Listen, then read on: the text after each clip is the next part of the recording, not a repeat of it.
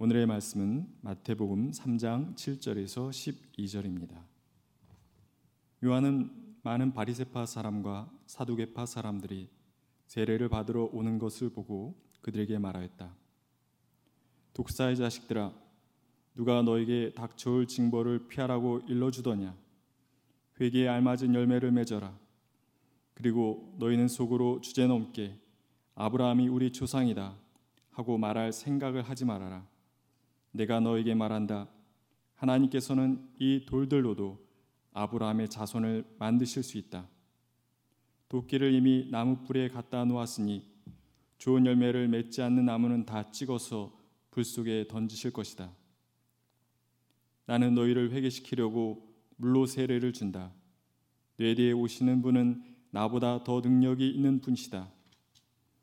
나는 그의 신을 들고 다닐 자격조차 없다. 그는 너에게 성령과 불로 세례를 주실 것이다. 그는 손에 키를 들고 있으니 타작 마당을 깨끗이 하여 알곡은 곡간에 모아들이고 쭉정이는 꺼지지 않는 불에 태우실 것이다. 이는 하나님의 말씀입니다. 참 좋으신 우리 주님의 한결같은 사랑이 예배에 동참하고 있는 모든 교우 여러분과 함께 하시기를 빕니다. 아, 지난 한 주간 동안도 각자에게 주어져 있는 삶의 자리에서 성심껏 일하신 여러분의 그 모습을 주님께서는 칭찬해 주시라고 그렇게 생각합니다. 세상에 거룩한 일이 따로 있는 것이 아니고 이 땅에 태어난 자로서 하나님이 맡겨주신 일들을 마치 하나님의 현존 앞에서 하는 것처럼 정성을 다해 감당하는 사람들의 삶 그 자체가 거룩한 삶이라고 말할 수 있겠습니다. 여름 내 눅진눅진해진 옷가지와 이불들을 바람에 널어 거풍하는 것처럼 때때로 우리도 우리의 마음을 온통 우울하게 만들었던 그런 일들을 거풍함으로써 우리의 마음 속에 신선함을 채워야 할 필요가 느낄 아, 필요를 느낄 때가 아주 많이 있습니다. 우리의 삶을 평면 속에서만 바라볼 것이 아니라 조금 높은 자리에서 바라보면서 삶을 재정비하는 그 과정 말입니다. 예배는 바로 그러한 일을 하는 시간이라고 말할 수 있겠습니다. 예배는 어떤 의미에서 우리의 영혼의 환기와 같다고 말할 수 있겠습니다.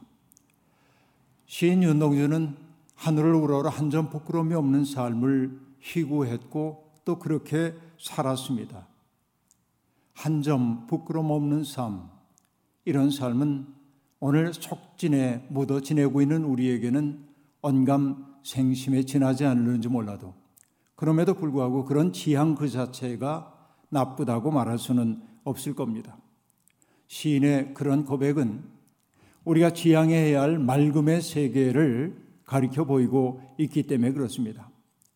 어떻습니까? 여러분, 힘겨운 나날이 계속되면서 우리의 양심도 감성도 또 신앙적 결의도 희미해진 것은 아닌지 모르겠습니다. 우리가 어디에서부터 온 존재인지, 또 어디를 향해 가고 있는 존재인지, 그리고 나는 지금 무엇을 하며 살아야 하는 사람인지를 잊고 사는 것은 아닌지 생각해 봅니다. 정신을 바짝 차리지 않으면 우리도 모르는 사이에 공중에 권세 잡은 자들의 소나기에 붙들릴 수밖에 없는 게 가련한 우리의 생이기 때문에 그렇습니다. 때때로 그 공중의 권세 잡은 자들의 유혹에 넘어가지 않기 위해서는 때때로 아주 매서운 말과 만나야 할 필요가 있습니다. 우리의 흐려진 영혼을 타격하는 말 만나야 합니다. 우리의 정수리를 내리치는 말, 우리의 양심을 뒤흔드는 말, 우리가 입고 있었던 허위의식에 낡은 옷들을 벗겨버리는 그 말들과 만나야 합니다. 그래야 우리는 조금은 새로운 존재가 될 수 있기 때문에 그렇습니다.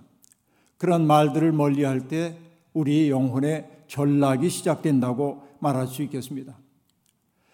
성서에 등장하는 예언자들을 가리켜서 어느 목사님은 한마디로 그들의 존재를 이렇게 표현했습니다.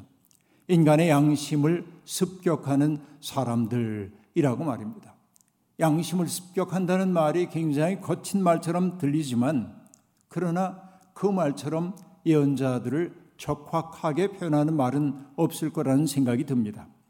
예언자들은 세상의 불의 앞에 적당히 눈 감고 살면서 그래도 이만하면 내가 꽤 괜찮은 사람이지 하는 슬픈 자기 위안을 허용하지 않습니다. 그런 자기 위안을 가차 없이 짓부수는 말을 세상 앞에 던지는 사람들입니다. 그 때문에 예언자들은 언제나 위험한 사람들입니다. 그렇게 그들은 인기도 없습니다. 세상과 영합할 생각이 없기 때문에 그렇습니다. 세례자 요한도 그런 예언자의 반열에 선 사람입니다. 그는 하나님의 열정에 사로잡혀 외치지 않고는 견딜 수 없는 내적인 뜨거움을 간직하고 살던 사람이었습니다. 함석헌 선생님이 늘 말씀하시던 들사람 어리 그를 사로잡고 있었습니다. 들사람 야인 그들은 어떤 사람입니까? 천지에 사무치는 어뢰 소리를 들으려고 모든 것을 돌아보지 않는 사람입니다. 그들이 들사람입니다. 생명을 풍요롭게 하고 또 사람들로 하여금 종교적 속박에서 풀어주어 자유인이 되도록 해야 할 종교가 사람들을 속박하고 종으로 만드는 그 현실에 대해서 질타했던 것이 세례자 요한임을 우리는 알고 있습니다. 생각해 봅니다. 세례자 요한이 이 시대에 나타나 동일한 메시지를 던진다고 한다면 이 땅의 교회는 그를 환영했을까요? 어쩌면 그를 광인으로 취급하지 않았을까요? 교회는 그를 불경한 사람으로 혹은 교회를 무너뜨리려는 불순분자로 여겨 내쫓을는지도 모릅니다. 이것이 오늘의 슬픈 교회의 현실입니다. 그러나 우리는 압니다. 바로 세례 요한과 같은 사람이야말로 주님 오실 길을 닦는 사람이라는 사실을 말입니다. 그는 굽은 길을 걷게 하고 그리고 골짜기는 메우고 산과 언덕은 평평하게 만들어 주님 오실 길을 닦던 사람입니다. 하나님의 영에 사로잡힌 그는 자기 이익에 연연하지 않았습니다. 자기 이익에 연연하지 않았기에 온전히 진리 앞에 자신을 내던졌기에 그는 자유로웠습니다. 누구의 눈치를 볼 이유가 없었습니다. 누구에게 영합해야 할 이유도 없었습니다. 체면이나 형식에 매이지도 않았습니다. 그런 의미에서 들 사람들은 우리의 허위의식을 타격하는 사람들, 우리의 껍질을 벗기는 사람들, 옛사람의 낡은 옷을 사정없이 잡아차, 잡아채 발가 벗기는 사람이라고 말할 수 있겠습니다. 어느 날 세례자 요한은 바리세파 사람들과 그리고 사두개파 사람들이 자기에게 세례를 받기 위해 나오는 모습을 보았습니다. 그들은 유대교 사회적 세계에서 유력자들입니다. 야인에 불과한 세례자 요한에게 그들이 나와 세례를 받는다는 것, 이것은 스캔달일 수 있었습니다. 어쩌면 요한은 그 사람들이 자기에게 오는 것을 가지고 사람들을 설득할 수 있었을 겁니다. 봐라, 우리 공동체에 이렇게 근사한 사람들이 있다고 말입니다. 하지만 요한은 그럴 생각이 추호도 없어 보입니다. 자기 앞에 나온 그 유력자들을 향해 요한이 던진 말은 칼날과 같았습니다. 독사의 자식들아, 누가 너희에게 닥쳐올 징벌을 피하라고 일러주느냐라고 말합니다. 세례 요한의 말은 고상하지 않습니다. 날 것 그대로입니다.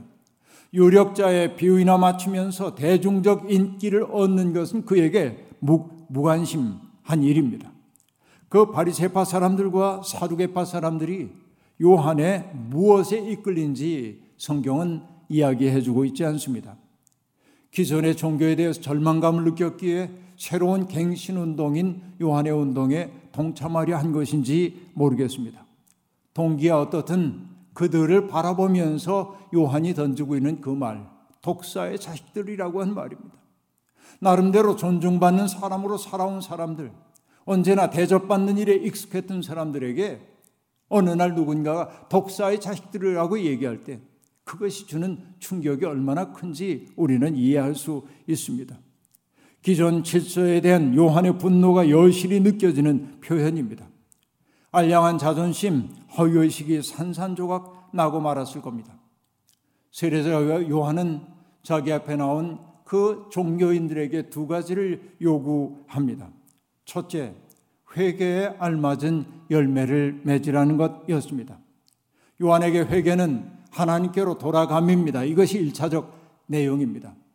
그러나 그 회개의 진실함은 사회적 실천을 통해서만 입증되는 것이었습니다. 속옷 두 벌 가진 사람은 없는 사람에게 나누어 주고 먹을 것이 있는 사람도 그렇게 해야 했습니다. 또 세상이 우리에게 위임해준 권력을 자기의 사사로운 이익을 위해 사용하지 않는 것이 회개의 열매였습니다. 세례요한은 바로 그런 회개를 요구하고 있는 것입니다. 둘째, 이 말이 더욱더 신랄합니다. 속으로 주제넘게 아브라함이 우리의 조상이다 하고 말할 생각을 품지 말라는 것입니다. 선민이라고 하는 헛된 자부심에 사로잡혀 다른 사람들을 낮추어 보는 그 생각이 조금이라도 있다고 한다면 그것은 회개한 삶이라 말할 수 없다는 것입니다. 살기 위해 확실한 것을 붙드는 것은 좋은 일이지만 자기 확신을 근거로 하여 다른 이들의 삶을 함부로 재단하려는 사람들이 세상에 있습니다. 때때로 종교적인 확신이 교만으로 바뀌는 일을 우리는 자주 보아왔습니다. 반사회적인 행태를 부추기고 타인에 대한 혐오와 폭력으로 진행되는 경우를 우리는 일수 보고 있습니다. 사는 모습은 예수 그리스도와 전혀 무관한데 예수로 말미암아 구원받았다고 말하는 이들이 얼마나 많은 세상입니까? 바로 이 전도된 현실을 보는 것이 우리의 슬픔이라고 말할 수 있습니다. 자가당착에 빠진 지도자연 하는 사람들, 그들이 보여주고 있는 행태가 오늘 안타까울 따름입니다. 자기의 신념을 믿음으로 포장하여 사람들에게 영향을 미치려는 사람들이 있습니다. 그들은 자기를 과대평가하고 있는 사람들입니다. 높은 자리에 올라갈수록 언행에 신중해야 합니다. 말을 고르고 또 골라야 합니다. 왜냐하면 그것이 사람들에게 미치는 삶의 영향이 크기 때문에 그렇습니다. 할 말이 있어도 하지 않는 것이 지도자들의 미덕입니다. 그러나 모두가 반대하는데도 굳이 내 신념이기 때문에 말해야 한다고 얘기할 때 그는 지도자로서 실격자입니다. 이것이 우리들이 보아야 할 내용이라고 볼 수 있습니다. 여러분, 모의당 장일순 선생님 이야기를 많이 들어보셨을 텐데 그 모의당 장일순 선생님이 사용하던 호가 일속자라고 하는 호가 있었습니다. 일속자란 좁쌀 하나라고 하는 뜻입니다. 속은 여기 조, 좁쌀을 뜻하는 속자이기 때문에 그렇습니다. 사람들이 그 선생님에게 여쭤봤습니다. 선생님, 하필이면 왜 좁쌀 하나를 호로 쓰십니까? 그때 모이당 선생님이 이렇게 대답하셨습니다. 나도 인간이라 누가 추워주면 어깨가 으쓱할 때가 있어. 그럴 때 내 마음 지그시 눌러주는 화두 같은 거야. 세상에서 제일 하잘 것 없는 게 좁쌀 아닌가? 내가 조 하나리다 하면서 내 마음 추스르는 거지. 이렇게 말합니다. 이러한 겸함이 없을 때 종교적인 자부심은 헛된 망상이 되는 것입니다. 예수님은 헛된 미망에 빠진 이들을 향해 준엄하게 경고하셨습니다. 그날에 많은 사람들이 나에게 말하기를 주님, 주님, 우리가 주님의 이름으로 예언을 하고 주님의 이름으로 귀신을 쫓아내고 또 주님의 이름으로 많은 기적을 행하지 않았습니까? 할 것이다. 그때 내가 그들에게 분명히 말할 것이다. 나는 너희를 도무지 알지 못한다. 불법을 행하는 자들아, 내게서 물러가라. 라고 말합니다. 예언을 하고 귀신을 내쫓고 기적을 행하는 것, 그것이 예수의 제자된 표가 아닙니다. 주님은 그런 이들을 가리켜 불법을 행하는 자들이라고 말했습니다. 두려운 말씀입니다. 주님에 대해서는 모르는 게 없다고 자부하는 사람들에게 나는 너희를 도무지 모른다고 말씀하실 수도 있다는 것입니다. 그리스도의 심정과 일치를 이루지 못한 이들, 오직 자기 확장을 위해서만 신앙생활을 하는 이들에게 주신 주님의 준엄한 경고의 말씀입니다. 16세기의 현자인 몽테뉴, 수상록으로 유명한 몽테뉴는 평생 나는 어떻게 살고 있는가? 그 질문 하나를 가지고 자기의 인생을 살았습니다. 그에 관한 책을 썼던 스테판 츠바이크라고 하는 사람은 이렇게 말하고 있습니다. 그에게서 나타나는 놀랍고도 선량한 점은 그가 이 질문을 명령문으로 바꾸려고 한 적이 없다는 사실이다. 자, 이게 무슨 말인지 생각해 보십시오. 즉, 나는 어떻게 살고 있나? 라는 질문을 너는 이렇게 살아야 한다로 바꾸지 않는다는 말입니다. 나는 어떻게 살고 있나? 라고 스스로에게 물어야 하지만은 너는 이렇게 살아야만 한다라는 명령문으로 바꾸는 순간 우리는 오만에 빠지기 쉬운 거죠. 몽테뉴는 바로 그렇게 살았다는 것입니다. 질문을 명령으로 바꾸려 하지 않는 것이 중요합니다. 늘 남을 가르치려 하고 스스로 배우려 하지 않는 이들에게 세례자 요한의 그 날것 그대로의 음성이 들려옵니다. 독사의 자식들아 하는 말 말입니다.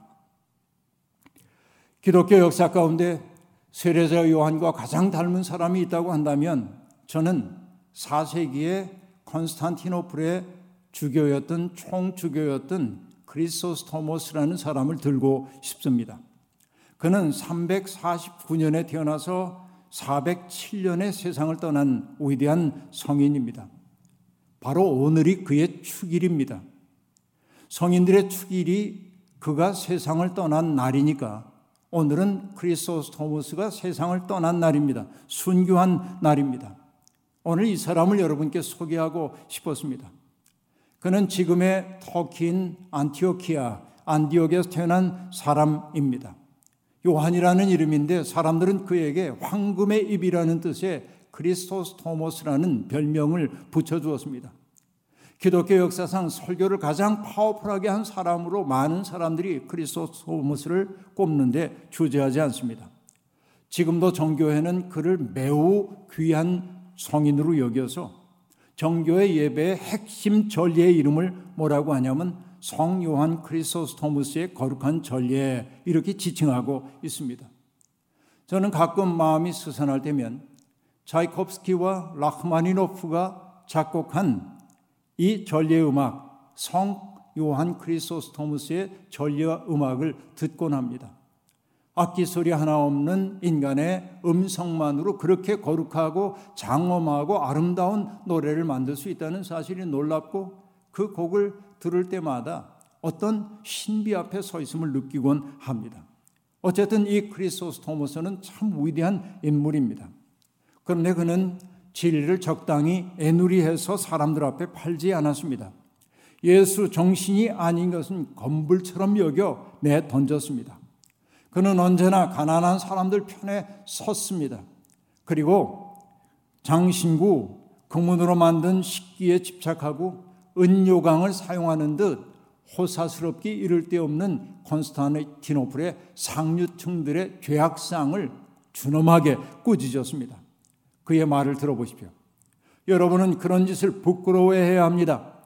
그리스도께서 굶주림에 시달리고 계시는데 여러분은 그런 호사를 누리고 있습니다. 아니 더 옳게 말하면 그런 미친 짓을 하고 있습니다. 하나님의 모상으로 창조된 당신의 동료 인간들이 추위에 얼어 죽습니다. 그런데 당신은 그런 세간살이 따위나 마련하고 있습니까? 이것이 여러분 크리스토스 토무스의 설교입니다. 상류층들을 향해서만 비판의 칼날을 간 것이 아닙니다. 그 당시에 황제였던 테오도시우스 황제의 아내 황후 에브독시아라고 하는 사람을 향해서도 그리스도소모서는 가차 없는 비판의 말을 합니다. 사실 황후 에브독시아는 이 주교를 매우 존중했기 때문에 그에게 많은 것을 협력해 주었습니다. 하지만 그가 황후의 권세를 동원하여 불의를 저지르는 것을 보았을 때 그리스도스 토머스는 경고의 편지를 에브독시아에게 보냅니다. 이런 편지입니다. 만약 하나님께서 당신에게 황후의 권세를 주었다면 그것은 정의를 세우라고 주었을 것입니다. 인간은 흙과 재, 풀과 먼지에 불과하고 인생 또한 그림자와 연기 그리고 한바탕 꿈에 지나지 않듯이 황제도 그와 같습니다. 황제도 흙과 재에 불과하다고 얘기합니다. 그리고 덧붙입니다. 그러니 이제 절망에 빠져 있는 이들에게 더 이상 고통과 불행을 지우지 마십시오. 당신은 포도밭과 무화과밭, 기름과 돈, 그리고 권력을 가지고 무덤에 내려갈 수 있을 거라 생각하십니까? 에브독시아 황후에게 보낸 편지입니다. 이런 일이 지속되고 반복되었습니다. 비난하기 위해서가 아니라 그의 영혼을 하나님 앞에 바로 세우기 위해서 가차 없이 그리스토스토모스는 에브독시아의 그 사치스러운 권력 남용을 비판했던 겁니다.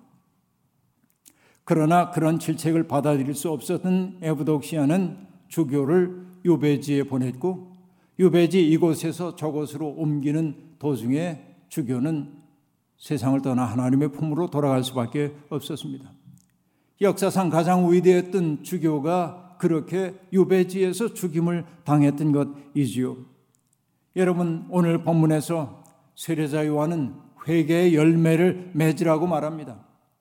독사의 자식들아라고 말하면서 속으로 내가 아브라함의 자손이라는 자부심 따위 품지 말라고 얘기하면서 중요한 것은 회개하는 것이라고 말합니다. 회개 열매 맺으려는 겁니다.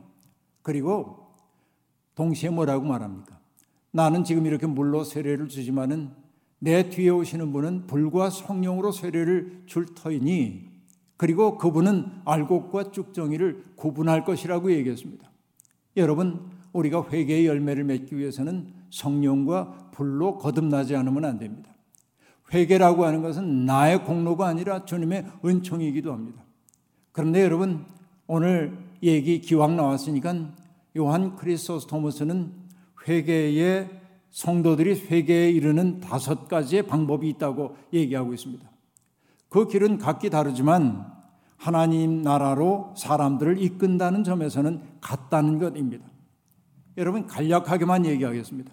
첫째 회개란 자신의 죄를 시인하는 것입니다.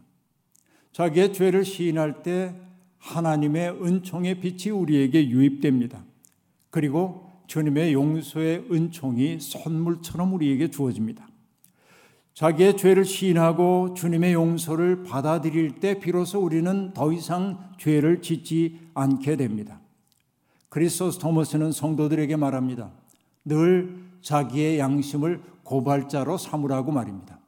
그래야 주님의 법정에서 다른 고발자를 만나지 않게 될 거라고 말하고 있습니다.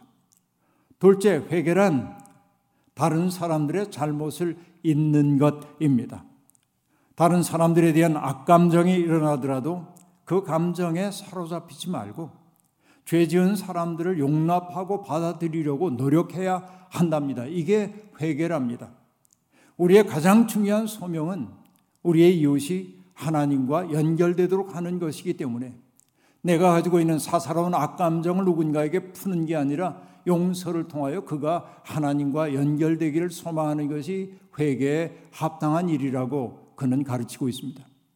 셋째, 회개에 이르기 위해서는 늘 기도에 힘써야 합니다. 판에 박힌 기도 말고 자신을 온전히 하나님 앞에 내놓는 간절하고 뜨거운 기도 말입니다. 기도 없이는 회개에 이를 수 없다는 겁니다. 그리고 넷째, 회개하려는 사람들은 널리 자선을 베풀어야 합니다.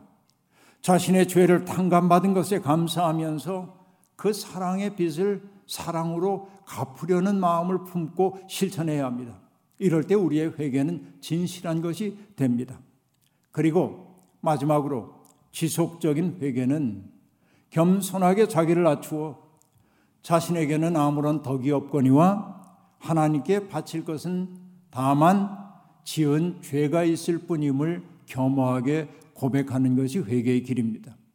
그러니까 나는 하나님 앞에 덕이 없는 사람이라는 사실을 언제나 자각하고 하나님께 나의 지은 죄만을 바치려는 마음을 품고 있을 때 진정한 의미의 회개 속에 있다고 말할 수 있겠습니다. 이 회개의 마음 가운데 머물 때 우리의 삶은 조금씩 맑아집니다.